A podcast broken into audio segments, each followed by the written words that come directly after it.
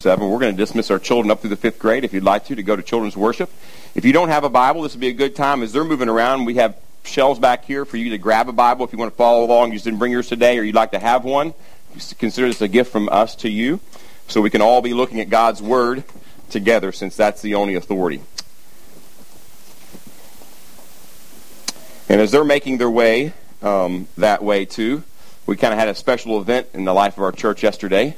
Um, Jared Manning, our associate pastor, you probably wonder where Jared is. I mean, what's wrong with this guy? Where did he? He not up here this morning? Well, uh, he and Sarah on their honeymoon. So uh, Jared and Sarah were mar- married yesterday. It was just a God honoring uh, wedding. Uh, I was even talking to John L's mom this morning, and she watched it live stream.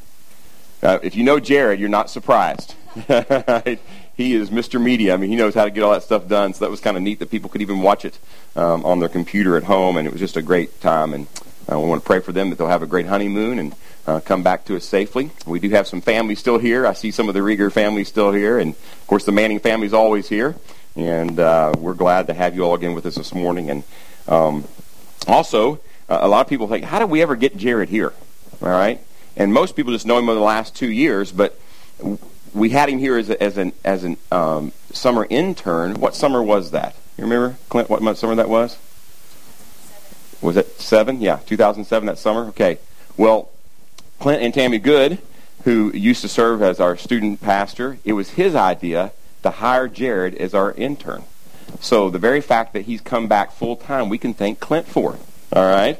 Um, Clint uh, knew Jared, really knew Jared better than I. He spent a lot more time than Jared when Jared started coming to our church as a college student, going to college biblical studies, and, and got to know him and said, man, we ought to hire Jared as a summer intern. I said, that's a great idea. Let's do it. And then, of course, we've all come to know, he went off to school, and then we, he's come back. We've all come to grow and love Jared, but we also love Clint and Tammy, and they were here to celebrate with uh, uh, Jared and Sarah yesterday and their wedding and spent the weekend with us. And uh, they left with two children. Now they have four. Don't drink the water at the McKenzie house, okay? And uh, uh, they've been steering clear of it this week. No water for the for the Good family, but we're always glad to see the Goods and uh, thankful they're serving up in the Denton area and uh, for to, to be they're on the mission of God too, just in a different place now. Uh, so we're thankful for them being here, and we're thankful for you being here as well. Uh, but the title of our message this morning is the natural church the natural church. And I want to read this passage of Scripture. It's a pretty familiar passage of Scripture if you've ever read the book of Acts. And we're just continuing on where we left off last week. But beginning in verse 42, and I'm going to read down through verse 47. They were continually devoting themselves to the apostles' teaching and to fellowship and the breaking of bread and to prayer.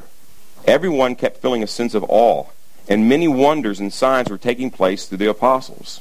And all those who had believed were together and had all things in common and they began selling their property and possessions and were sharing them with all, as anyone might have need.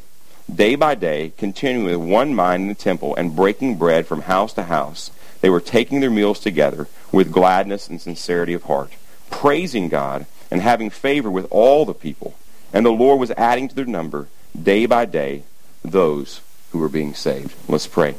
Lord, uh, we thank you for your word. We thank you for uh, the creation of the church. Uh, Lord, we thank you for what happened here in Acts 2, but Lord, we thank you that didn't stop there. But Lord, not only was uh, were you adding to the number day by day, those who are being saved then, but you've been adding to that number day by day since that day until the day that your son returns. And Lord, we're so thankful to be a part of that. And Lord, so we come now and we ask you to do what only you can do as we do each Sunday. We come to your word and we, we ask that you would uh, open our hearts and minds and teach us and change us through the power of your word to make us more like Jesus. And we pray this in his name. Amen. Well, in 1984, a movie was released called The Natural. Anybody remember seeing the movie The Natural? Okay, yes, that dates the, all of us. Thank you. Uh, some of you who didn't raise your hand may not have been born, but uh, or weren't interested in seeing the movie. But the movie starred Robert Redford, and he was playing a character called Roy Hobbs, and he was an individual who possessed super, I mean, just, just super giftedness or really natural ability at baseball. That's why they called it the natural.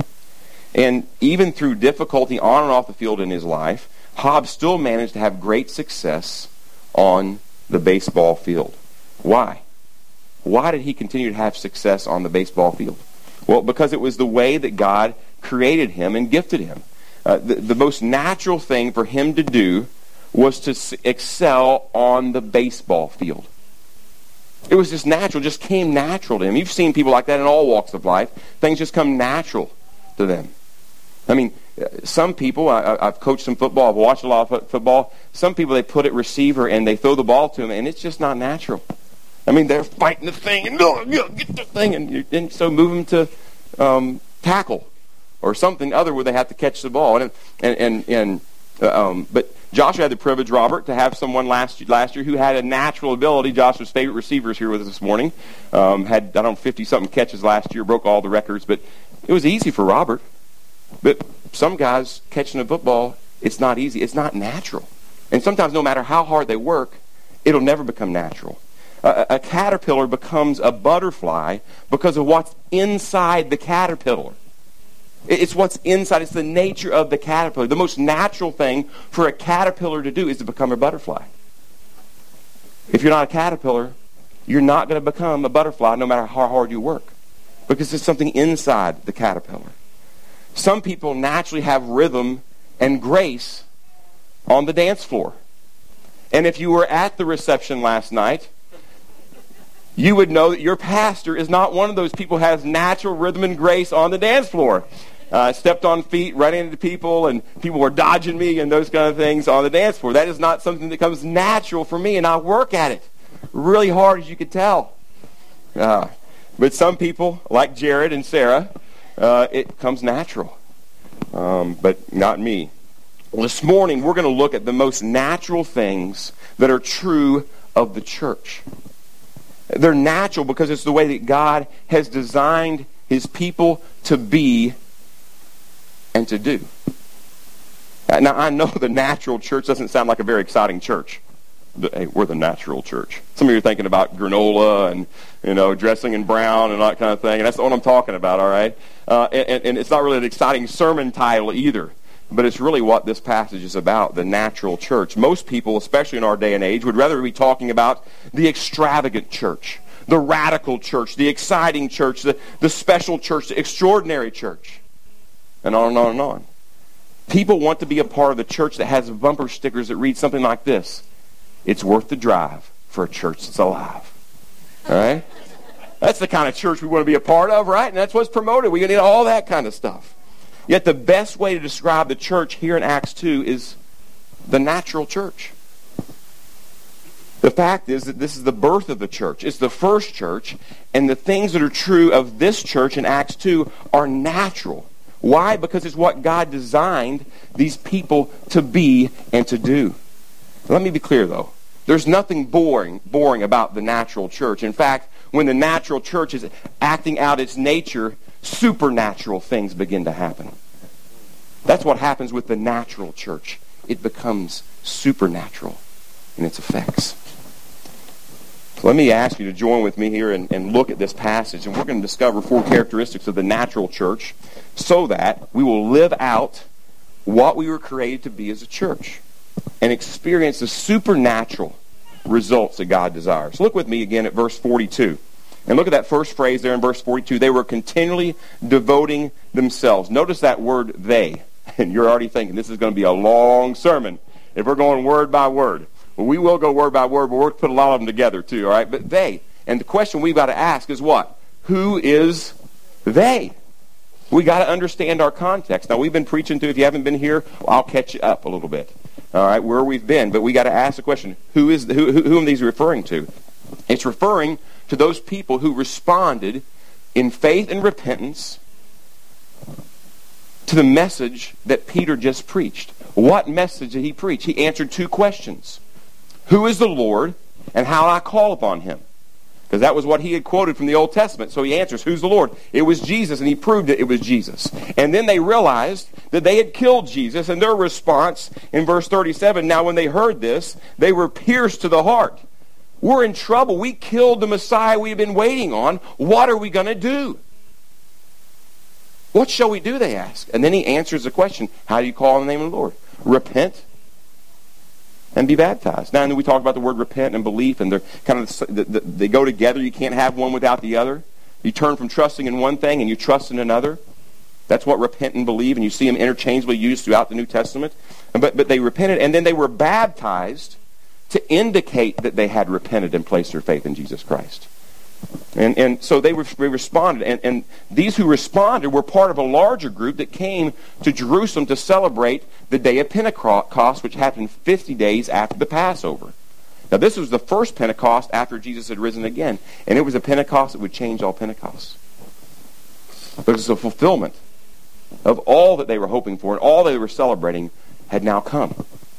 And this is where this is what this, these people that responded. It says three thousand of them in verse forty-one responded and trusted in the Lord Jesus Christ. They had received the gift of the Holy Spirit, the indwelling presence of the Holy Spirit for the very first time in history.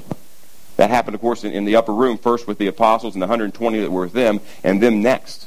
And th- this next 3,000. Um, for the very first time, indwelt permanently. They, they were born again. You ever heard the word born again Christian? Anybody ever said, said born again Christian? You're stuttering. Did you know that? Born again and Christian are synonymous. You can't be a Christian without being born again. Don't say born again Christian. We got, we got a stuttering problem? Come on. Like saying Christian, Christian. You have to be born again to be a Christian, right?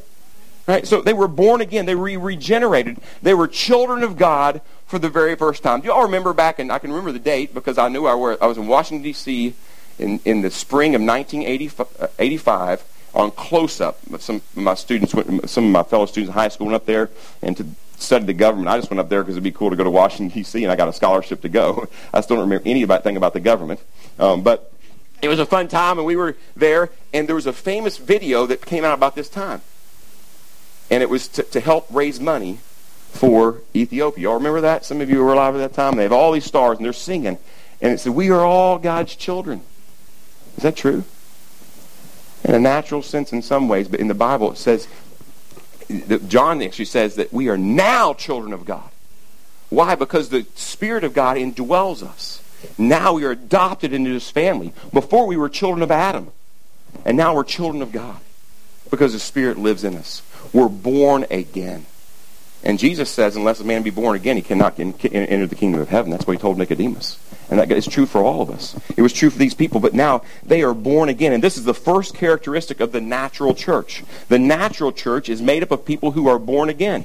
Now, this seems like something that, that's obvious, right? That the church would be made up of people who are born again.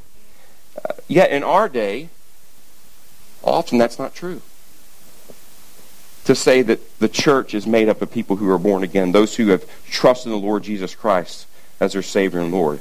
What's called church in many places um, doesn't have people who are born again, or it's mixed with those who are and who aren't. Yet that's the very net definition of the church a group of people who are born again, a group of followers of Christ, a group of Christians. Being born again or regenerate is the foundational characteristic of the church. So if we don't get this one right, none of the rest of them happen. You can't force the rest of them to happen if you don't get this one right.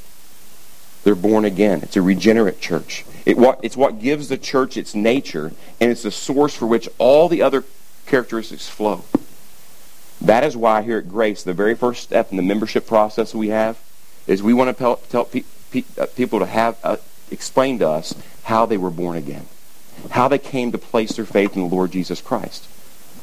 So that we, as much as we can, we're humans, right? We're not God. We can't see their heart. But as much as we can, we can see that they truly are born again, that they have trust in the Lord Jesus Christ as their Lord and Savior. That's what it takes to be- become a member of His church, first of all, and then become a member of a local church. That's why we do that. Look with me again here at verse 42. They were continually devoting themselves uh, the word devoting, look at the word devoting. It, means to be committed, to be focused on a task. And this is a second characteristic of the natural church. Not only is the natural church made up of people who are born again, the natural church is made up of people who are devoted. Uh, they're devoted because they have God, the Holy Spirit, living in them. They are born again. That's why they are devoted. Remember, everything flows out of that. They're born again. So they're devoted because they're born again. They were devoting. Look at that word. Uh, and, and some of your translations will say they were continually devoting. I wonder why it says continually devoting. because the word devoting is in the present tense in the Greek. And it's an emphasis that this was not, they devoted themselves one time, but this explained their life. It, it, it, it, talks about them not constantly and continually and consistently devoting themselves to the things of God, to the things that we're going to look at. It wasn't just a one-time thing. Now, sometimes, if we're all honest, right, This is Sunday morning, and there's a lot of things going on today that we could be doing, right? And if we come on Sunday, and maybe we're part of a, a life group or small group ministry here at Grace, and you're involved in that, and you're involved in another ministry, and you're serving with uh, helping True to Life ministry, helping uh, the Port ministry, and we're involved in all these ministries, and we're like, man, I mean, that's, that's an awful lot. You know, I want to overdo it, right? But this says they were continually devoting themselves. It actually talks day by day in this passage. This was their life. This is what their life was explained by. They were devoting, continually devoting themselves, day by day, to the things that God had called them to as a church. What were the natural things then? The things that come out of the nature of the church as born again, that the church was continuing devoting themselves to. Look at verse 42 again. They were continually devoting themselves to the apostles' teaching, to fellowship, to the breaking of bread and prayer. There's four activities mentioned here to which the church was continually devoting themselves and to which we are to continue to devote ourselves as the church. The first activity to which the natural uh, uh, church is devoted to is the apostles' teaching. Look there with me. Uh, says the apostles' teaching. It wasn't just any kind of teaching. It was the apostles' teaching. Why is that significant? That was the apostles' teaching? Uh, well, it's the go- in the Gospel of John, in the upper room discourse, which we taught through the Gospel of John, and, and verses 13 through 17 is known as the upper room discourse, but we also figured we saw that they actually leave the upper room before 17's out, and they're kind of walking uh, along. He's still teaching, but it's all called the upper room discourse. In that, Jesus um, says this to the guys that were gathered in the room in John 14, 26. But the Helper, the Holy Spirit, whom the Father will send in my name, he will teach you all things and bring to your remembrance all that I've said to you. Jesus was specifically speaking to the 11 disciples who were, would become known as the apostles, along with, as we saw earlier in Acts, Matthias, and then we'll see James and Paul also included in this group of apostles. But originally he was speaking to these 11 who would become part of the apostles. He tells them the Holy Spirit would do what? He would teach them all things. Now, I'm not saying this passage, and we worked through it already, is not doesn't have any application for us today. It definitely does. But the first application is to the apostles. And he promised that he would teach the apostles all things. And the, the, the thing that was so significant about the apostles' teaching was that it was commissioned by Jesus and it was given to them by the Holy Spirit. Uh, when they came, he came just like he said he would, and we saw this earlier in Acts 2. When he came in their life, it enabled them to do what this said. He would teach them all things through the power of the Holy Spirit. The apostles' teaching was the authoritative word from Jesus, and therefore the authoritative word of God. And these believers were devoted to that.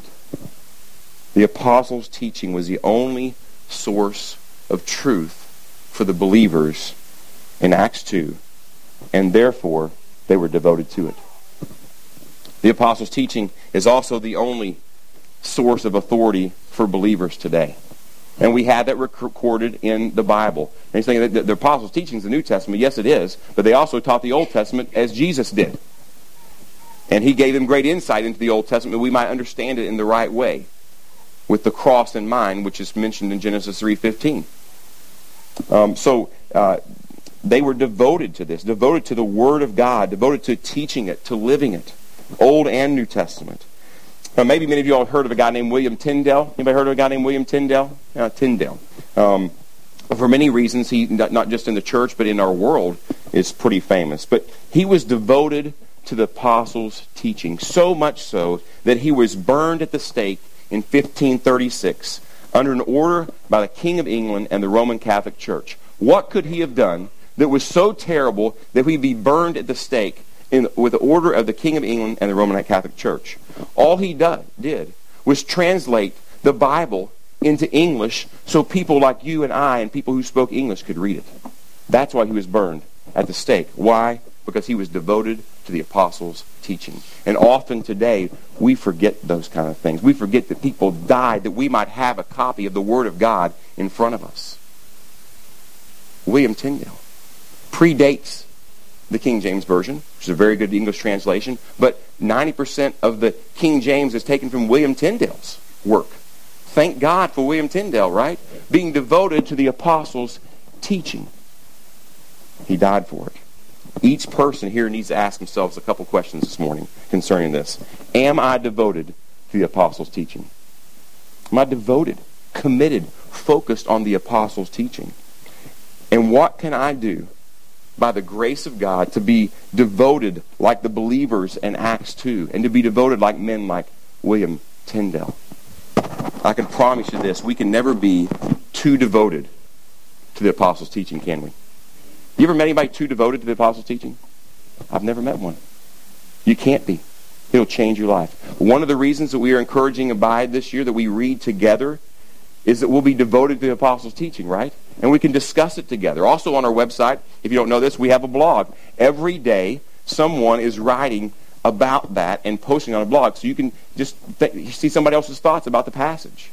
And we can discuss it when we meet over lunch. And anybody who's had lunch with me this year or been with me most of the time, I ask, hey, how's the Abide reading coming?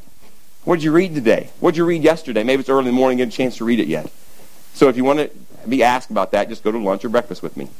All right? If you don't want to be asked about that, you can refuse and don't a- answer my phone call, right? But encourage us. That's why. So we'll be devoted. We can know it. We can live it.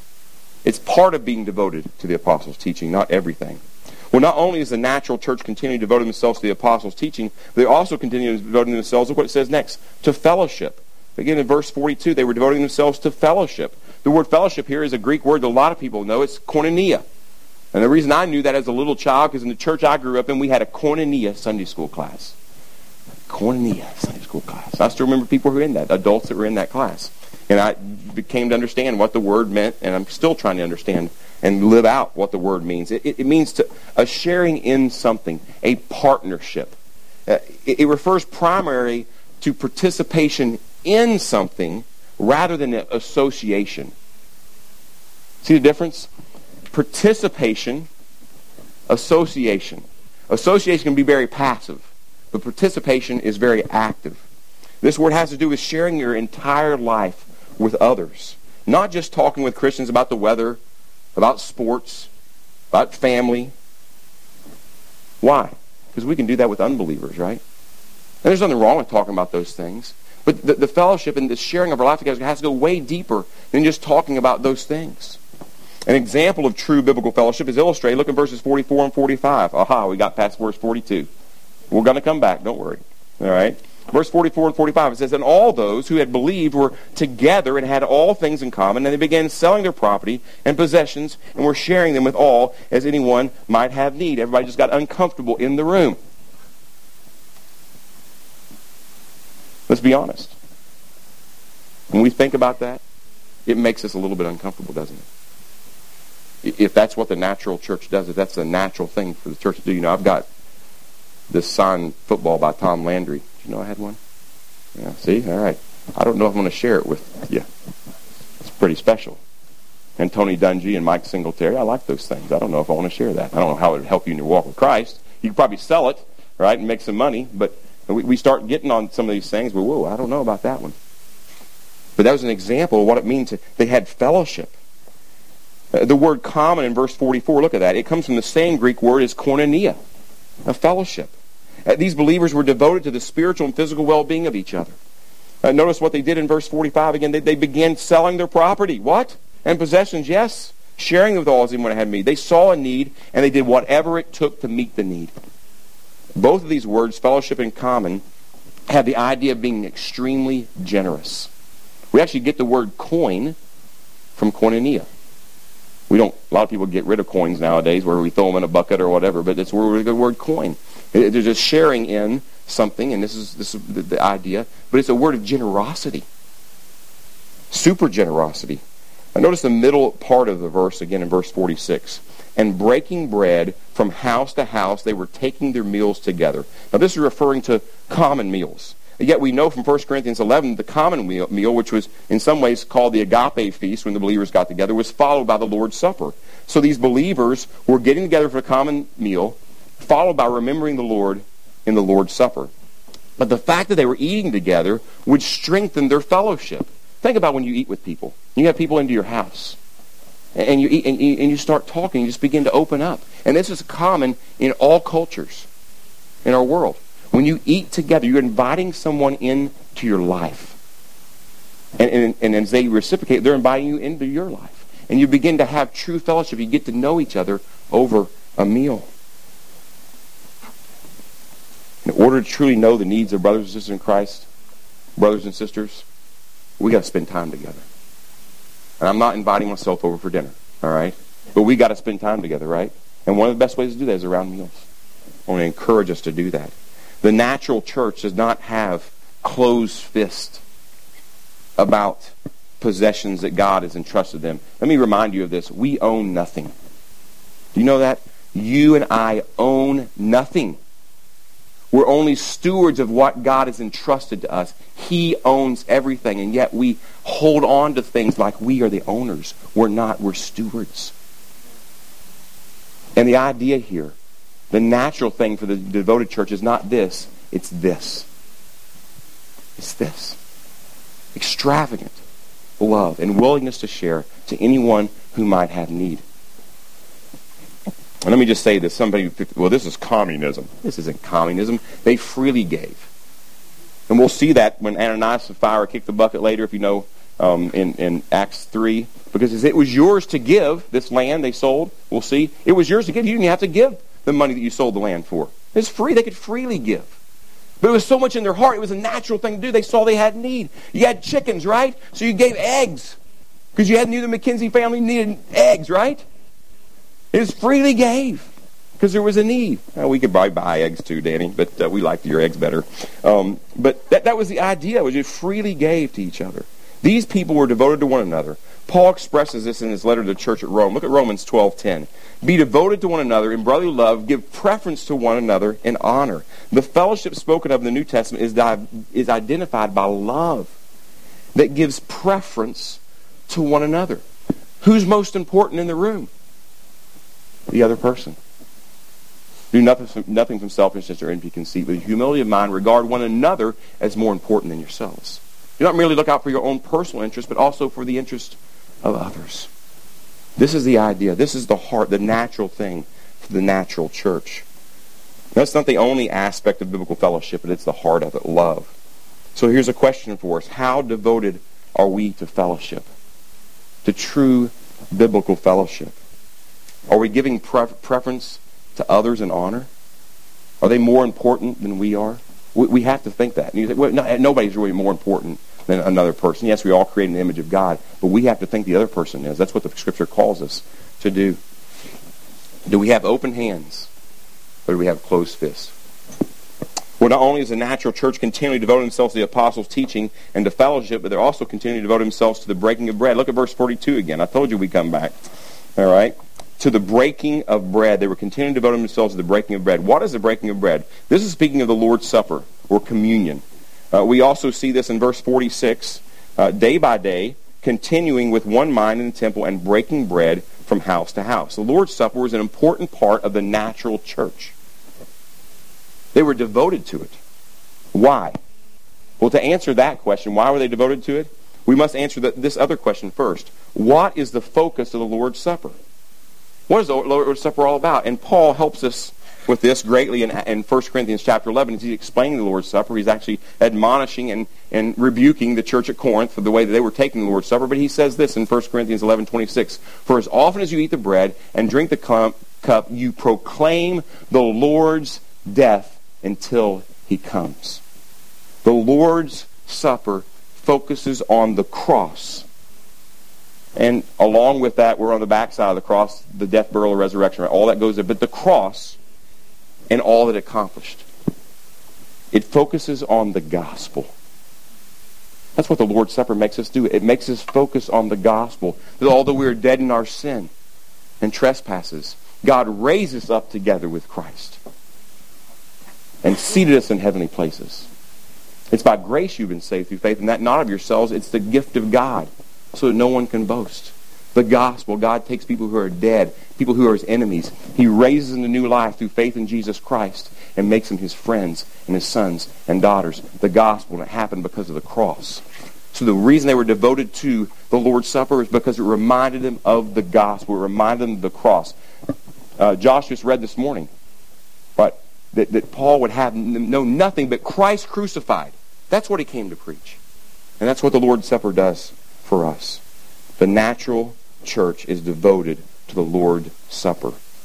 That is why we're devoted to the breaking of bread, the Lord's Supper. Actually, we're going to celebrate that next week here at Grace. We're devoted to the Lord's Supper because we are devoting to proclaim the gospel until the Lord returns. Well, not only is the natural church continually devoting themselves to the apostles' teaching, to fellowship, to the breaking of bread, but the, the natural church is also continually devoting themselves to prayer. I'll look again at verse 42, that, that they were devoting themselves, continue to devote themselves to prayer. In the Greek, there is a definite article before the word prayer, and the word is plural. Uh, so it, literally, it literally could mean, or read, they were continuing to devote themselves to the prayers. Well, to what is this referring? What specific prayers, plural, were they devoting themselves to? And we must remember that these were Jewish Christians. And Jews had come to trust in Jesus as their Messiah. It just happened, 3,000 of them now. And uh, 3,120, if you're going to be exact, right? Maybe a little bit more, but about that, right? Um, and even though they were Christians, they still went to worship God in the temple and we can see that in verse 46. They were going to the temple. Day by day, continually with one mind in the temple. The times for prayer in the temple for Jewish people were 9 a.m., noon, and 3 p.m. So the prayers mentioned here are the prayers of getting together with other believers to pray. They went to the temple, actually, and they got together and they prayed together as Christians during this time that they had done their whole life, but now their prayer meant way more because they now they knew Messiah they've been waiting for. They knew Jesus. These believers in Acts 2 were devoted to corporate prayer.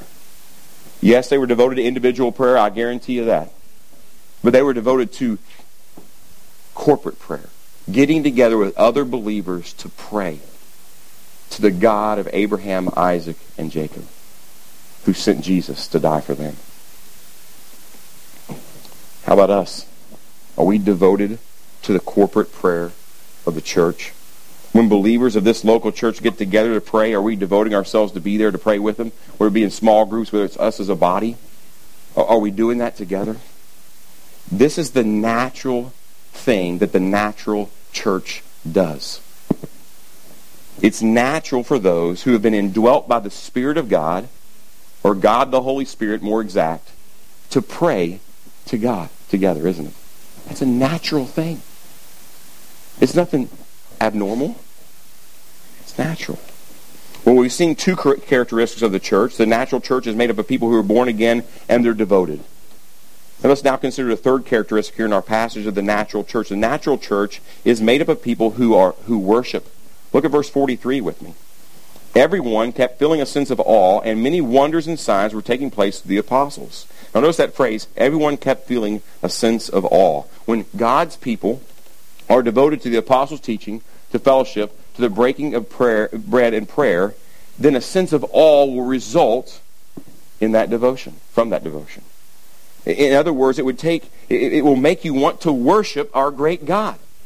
Because you do those things and you get to know Him better. And the natural thing is that you would be in awe of this wonderful God who's taken these believers, now Jews, yes, but they were from all different places who spoke different languages, as we saw in Acts 2 earlier. Spoke different languages and brought them together in a unified way. That can only be explained by God. They started having fellowship with people they used to not like. They started giving up their possessions. Are you kidding me? They had to be in a sense of awe because they got to know the real God of the universe. We also see this worship in verses 46 and 47. It says, it says with gladness of heart, gladness and sincerity of heart, praising God. The natural response for one who is born again is worship. This worship is a way of life, uh, which Paul speaks of in Romans 12:1. Therefore I urge you, brethren, by the mercies of God, to present your bodies a living and holy sacrifice, acceptable to God, which is your spiritual service of worship. As we present our lives to God, everything we do can be an act of worship. Every single thing we, we do can be an act of worship. Then when the natural church assembles, all these people who have been worshiping the Lord individually, as we come together, we get to worship him together. And there's something special about that, isn't it? As you see other people worshiping God, you, you're drawn into that. And sometimes we've had a tough, tough week. We haven't worshiped God with our week, right? You ever had one of those weeks? If you're not nodding your head, you're lying. Okay? You're starting the week off in a bad way. I'm kidding. But we do. And we need, we need other believers to come around and help lift our eyes to Him and to worship Him and thank Him for the gospel that gives us grace in the midst of our failures. That's the God that we worship. That's where we come together. It's a natural thing. And it's so encouraging for me to come here. I love Grace Bible Church. You all know that. I love this church. I do. I love this church. And what is the church? It's people who are born again, who've been changed by the Lord Jesus Christ. I love this church. And I love coming together and, and worshiping with you all through music, through prayer, through preaching the word, through fellowship, all those things. I love that. And I hope you do too. And I hope this is the most, most important hour of your week. You think, man, this is the best hour of my week. I get to come together with other believers. We pray at our breakfast table every Sunday morning. God would help us worship with other believers today. My prayer is that's one of the things that we value in our lives. It's natural, right? When the Holy Spirit indwells you, you want to worship Him.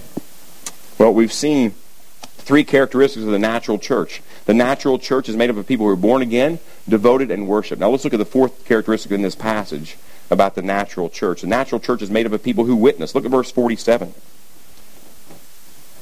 In the beginning, uh, praising God, and says, and having favor with all the people, and the Lord was adding to their number day by day those who were being saved.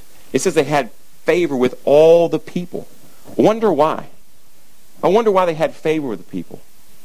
Because God had transformed their lives from being selfish to selfless, not perfectly, to thinking about others people before themselves, to all of a sudden wanting to be together, to wanting to be a better husband, to striving to be a better wife, to striving to honor God in their businesses and their work. They were gaining favor with all the people. They looked, oh my goodness, what happened to these people? I love to say this. Here's what happened. Something happened in their lives that only being explained by God. It wasn't a seven-step program. It wasn't they went to school and got this. They were transformed from the inside out, and people took notice. It says they had favor with these people. Amazing. As a natural church who were born again were, they were devoted to the apostles' teaching and fellowship and breaking bread and prayer and worship God. They got out into the community. The Lord used their changed lives to draw others to himself. They were witnesses of the grace of God as seen in the gospel of Jesus.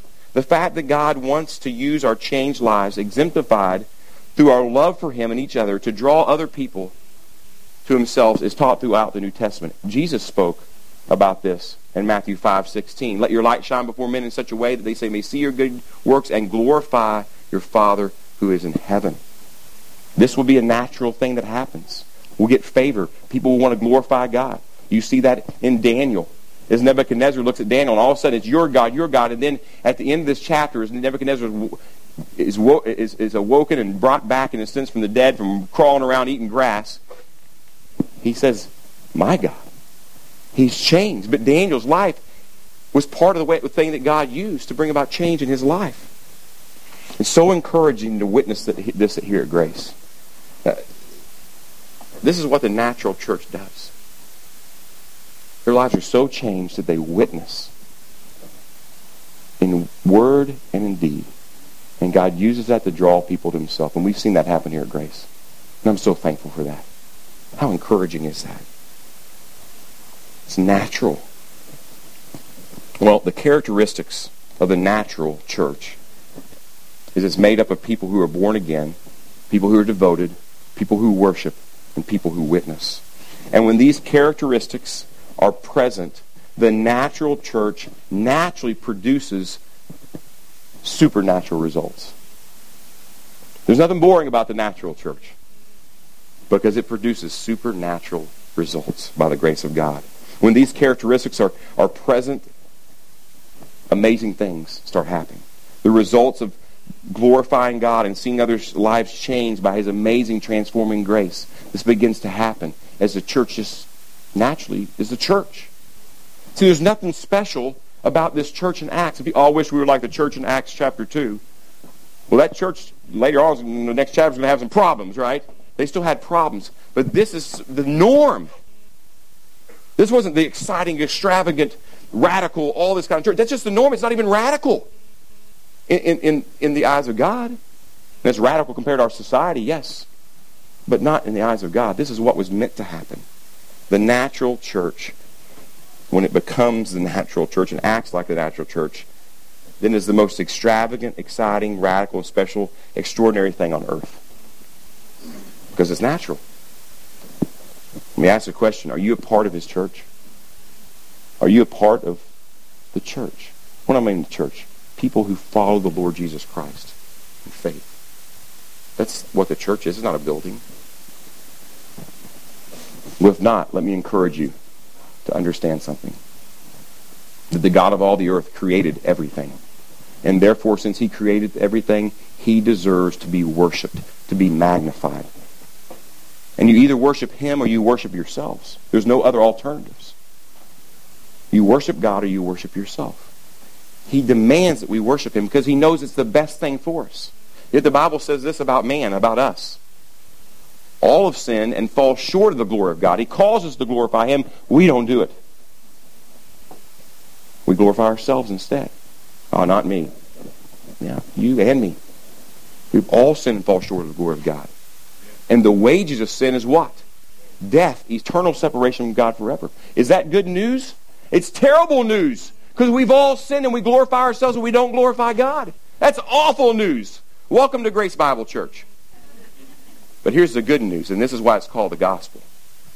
God sent Jesus, the perfect God man, who lived the perfect life, who always glorified God.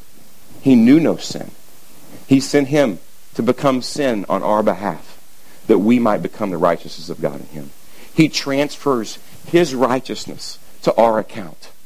Isn't that amazing? And, and our sin gets transferred, in a sense, to his account. And he sees the righteousness of God. He sees us as the righteousness of God in Christ as he looks at us. Amazing. And the Bible says we got to respond to that amazing gift that he offers. And he uses the words repentance and faith. He, he, he's talking about quit trusting yourself, turn from trusting yourself, and place your faith and trust in what Christ has done for you on the cross to save you from the penalty and the power and ultimately the presence of your very sin. That's the gospel. Is that good news? You bet it is. That's something to get excited about. That's amazing that he would do that for us, and he did. And my prayer is you'll respond and trust in the Lord Jesus Christ. Well, let me ask this other question. Are you committed to being part of a local church that's committed to the natural church? Just being the natural church. Trusting God to produce supernatural results. If not, you need to be. You don't see lone rangers, Christians in the New Testament. Even the Lone Ranger had Tonto, right? There's no Lone Rangers. There's no lonesome crowd. I, I hearing people say, I'm just going to be a Christian by myself over here. Well, where do you find that in the Bible? Nowhere. You need to be committed to a local church. And if you're here and this is a church you want to be committed to, we welcome that. See me or Greg or Tyler. If Jared is here, see him, and we'll tell you how you can do that. You commit to this local church and get involved and serve together. And be part of just being the natural church, right? And if you're part of the church of the Lord Jesus Christ, because you're born again, then be devoted to the apostles' teaching, to fellowship, to the breaking of bread, and to prayer, and trust God to produce supernatural results. Let's pray. Lord, thank you so much for your word. Lord, thank you for the natural church. And Lord, what makes it so natural is that now you live inside of those who have trusted in Jesus. And the natural things for us to do is to love you and to love others and to be devoted to you and all that you call us to be devoted to. That's the natural thing. Lord, when we don't do those things, that's unnatural. We're not created to serve ourselves. We're not created to worship ourselves. We're not created to, to, to brag about ourselves. We're not created to seek after the teaching of this world. We're created to glorify you. Lord, help us do that. And now, Lord, as we lift our hearts and our voices to you, Lord, may we respond to the great truth that the God of all the earth and the person of God the Holy Spirit dwells in us. I pray this in Jesus' name. Amen.